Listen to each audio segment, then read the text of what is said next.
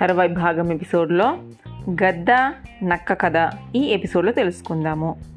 ధర్మరాజా రాజన్నవాడు ఆర్తులను ఆదరించాలి దయతో వారిని కరుణించాలి అలాగే కపట సేవకుల మాటలని జాగ్రత్తగా గమనించి వ్యవహరించాలి. ఇందుకు నీకో కథ చెబుతాను విను అన్నాడు భీష్ముడు. చేతులు జోడించి వినేందుకు సిద్ధమయ్యాడు ధర్మరాజు. భీష్ముడు కథ చెప్పసాగాడు. పూర్వము విదిషా నగరంలో ఓ బాలుడు మరణించాడు. బాలుని మృతదేహాన్ని తీసుకుని బంధువులంతా శ్మశానానికి చేరుకున్నారు. తల్లిదండ్రులు సహా బంధువులంతా మృతదేహాన్ని ఖననం చేసేందుకు సిద్ధమవుతూ అంతలోనే చేజేతుల బాలుని పూడ్చిపెట్టడము ఇష్టం లేక గగ్గోలుగా విలపించసాగారు. వారికి సమీపంలో ఓ చెట్టు ఉంది.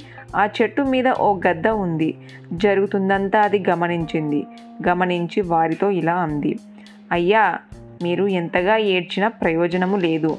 అటు చూడండి సూర్యాస్త సమయము అవుతుంది. చీకటి పడిందంటే పిశాచాలు రాక్షసులు వస్తారు. అప్పుడు మీ ప్రాణాలకే కూడా హాని సంభవించే అవకాశం ఉంది. అందుకనే చెబుతున్నాను జనన మరణాల్లో వింత కానీ కొత్త కానీ లేదు. చనిపోయిన వారితో మనము చనిపోలేము. ఏడ్చినంత మాత్రాన పోయిన వారు తిరిగిరారు. రుణానుబంధము తీరిపోయింది. చీకటి వేళ మృతదేహాన్ని ఖననం కూడా చేయనవసరం లేదు. వదిలేసి వెళ్ళిపోండి. నిజమే చీకటి చిక్కబడుతోంది. పిశాచ రాక్షస గనులు శ్మశానానికి చేరుకుంటాయంటే ప్రమాదమే. ఇక వెళ్ళిపోక తప్పదనుకొని బంధువులంతా బాలుని మృతదేహాన్ని విడిచి నాలుగు అడుగులు అటుగా వేశారో లేదో ఓ నక్క వారికి ఎదురయ్యింది. గద్ద చెప్పిందంతా విన్నదేమో. వారిని ఇలా అడిగింది. ఎక్కడికలా వెళ్ళిపోతున్నావు? ఆగిపోయారంతా ఆ గద్ద బెదిరిగొట్టిందంత మాత్రాన బెదిరిపోతారా? పున్నమి చంద్రుని లాంటి మోహము బాబు ఎంత ముద్దొస్తున్నాడో అలాంటి వాణ్ణి వదిలి వెళ్ళిపోవడానికి మీకు కాళ్ళెలా వచ్చాయి? ఏం మాట్లాడాలో తోచలేదు బంధువులకి.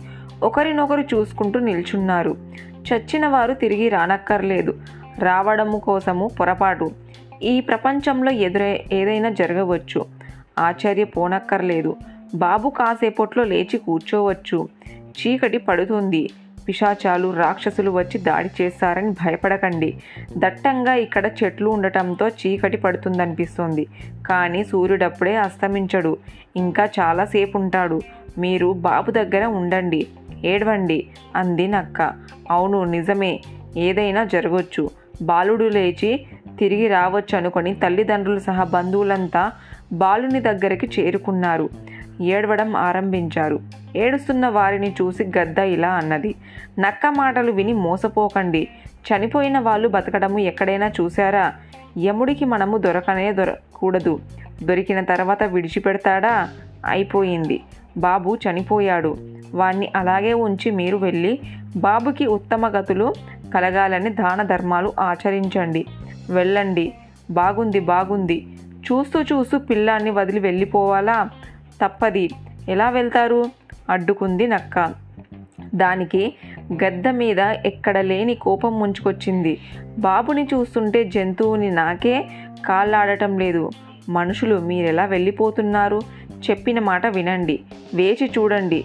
బాబు లేచి అమ్మా అని పిలవచ్చు.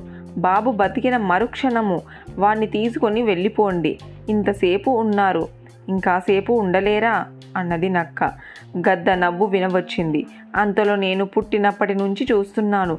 చనిపోయిన వారు బతకడము ఎక్కడా లేదు. మీకు మాత్రం తెలియనిది ఏముంది? చనిపోయిన వారు మళ్ళీ పుట్ట పుట్టేందుకు వేరొక గర్భంలోకి ప్రవేశిస్తారు తప్ప మళ్ళీ ఈ దేహాన్ని ఎందుకు కోరుకుంటారు? అది నక్క. దానికి మంచి చెడ్డలు అవి ఏమీ తెలియవు. మనుషులు మీరు మీకు తెలియకపోవటం ఏమిటి అన్నది గద్ద. దాని మాటలు నిజమనిపించాయి. పిల్లాన్ని వదిలి వెళ్ళిపోదామనుకున్నారంతా. పదండి అంటే పదండి అనుకున్నారు. వెనక్కి తిరిగి చూడకుండా ముందుకు నడిచారు. అడ్డుపడింది నక్క. చెబితే వి వినిపించుకోరేందమ్మా. తొందర దేనికి? చనిపోయిన ఒక్కగానొక్క బ్రాహ్మణ కుమారుడు రఘువుడు బతికించలేడా? అయిపోయింది. ప్రాణాలు పోయాయి. అనుకున్న సృంజయ్య కుమారుణ్ణి నారదముని బ్రతికించలేదా? అలాగే మీ బాధను చూసి ఏ దేవతో? కరుణించడా? కరుణించి ఆ బాబుని బతికి బతికించడా? కంగారెందుకు? కూర్చోండి అన్నది నక్క. అవునవును ఏ దేవతో? వచ్చి ఎందుకు కరుణించకూడదు? పిల్లాడు బతికితే అంతకన్నా ఇంకేం కావాలి? పరుగు పరుగున పిల్లాడి మృత దగ్ మృతదేహం దగ్గరికి చేరుకున్నారు బంధువర్గము. ఏడవడం ఆరంభించింది. సూర్యుడు అస్తమించాడు. చీకటి చుట్టూ ముట్టింది. గద్దకి నక్కకి ఒక్కసారిగా ఆకలి చిచ్చు చెరేగటంతో బాలుని మృతదేహాన్ని భక్షించేందుకు రెండు పోటీపడి బాబు బంధువులతో రకరకాల విధ విధాలుగా మాట్లాడాయి. చీకటి వేళ గద్ద శ్మశానంలో తిరగలేదు. అందుకే బాలుణ్ణి వదిలి వెళ్ళిపోమని గద్ద కబుర్లాడింది. పగటి వేళ పీక్కు తిందామని దాని ఆశ. చీకటి వేళ బాలుని తినడము సుఖము. వంతులకి వాటలకి గద్దలాంటి పక్షులు రావు. అందుకని బంధువర్గాన్ని బాలుడిని విడిచి వెళ్ళవద్దని నక్క చెప్పింది. ఇద్దరి అంతర్యాలు అర్థం చేసుకున్నారు. అక్కడ అదృశ్యంగా తిరుగుతున్న శివుడు. పడి పడి నవ్వుకున్నాడు. తర్వాత ఏడుస్తున్న బంధువర్గం ముందు ప్రత్యక్షమయ్యాడు. కళ్ళెదుట కోరిన వరాలిచ్చే కొండంత దేవుడు నిలిచేసరికి కళా నిజమా అనిపించింది బంధువులకి. కళ కాదు నిజమే అని కాసేపటికి తెలుసుకొని చేతులెత్తి నమస్కరించారంతా. ఏం కావాలో కోరుకోండి నవ్వుతూ అన్నాడు శివుడు. ఈ బాబునితి బతికించు స్వామి ముక్తకంఠంతో కోరుకున్నారంతా. శివుడు కరుణించాడు. బాబు బతికాడు. నిద్ర నుండి మేలుకొన్నట్టుగా కళ్ళు నులుముకుంటూ లేచి కూర్చున్నాడు. ఇక మీదట ఈ బాలుడు నిండు నూరేలు జీవిస్తాడు అన్నాడు శివుడు. రెచ్చిపోతున్న ఆకలి తీరే అవకాశం లేదు. నోటి కింద కూడుపోయిందనుకొని ఇటు గద్ద అటు నక్క కన్నీళ్ళు పెట్టుకున్నాయి. వాటిని సన్నగా నవ్వుతూ చూశాడు శివుడు. అంతే ఆకలి తీరిపోయింది. వాటికి దప్పిక కూడా లేకుండా పోయింది. ఇప్పుడే కాదు జీవించినంత కాలం వాటికి ఆకలి దప్పికలు లేకుండా చేసి శివుడు అదృశ్యమయ్యాడు. అమ్మ నాన్న అత్త మామ అని పిలుస్తున్న బాలుణ్ణి భుజాల మీదికి ఎత్తుకొని బంధువర్గము ఇంటి దారి పట్టింది. గద్దానాక రెండు తనకు జీవితాంతము ఆకలి దప్పికలు ఉండవని తెలుసుకొని ఆనందించాయి. తర్వాతి కాలంలో ఆయా జాతులకి అవి రాజులయ్యాయి.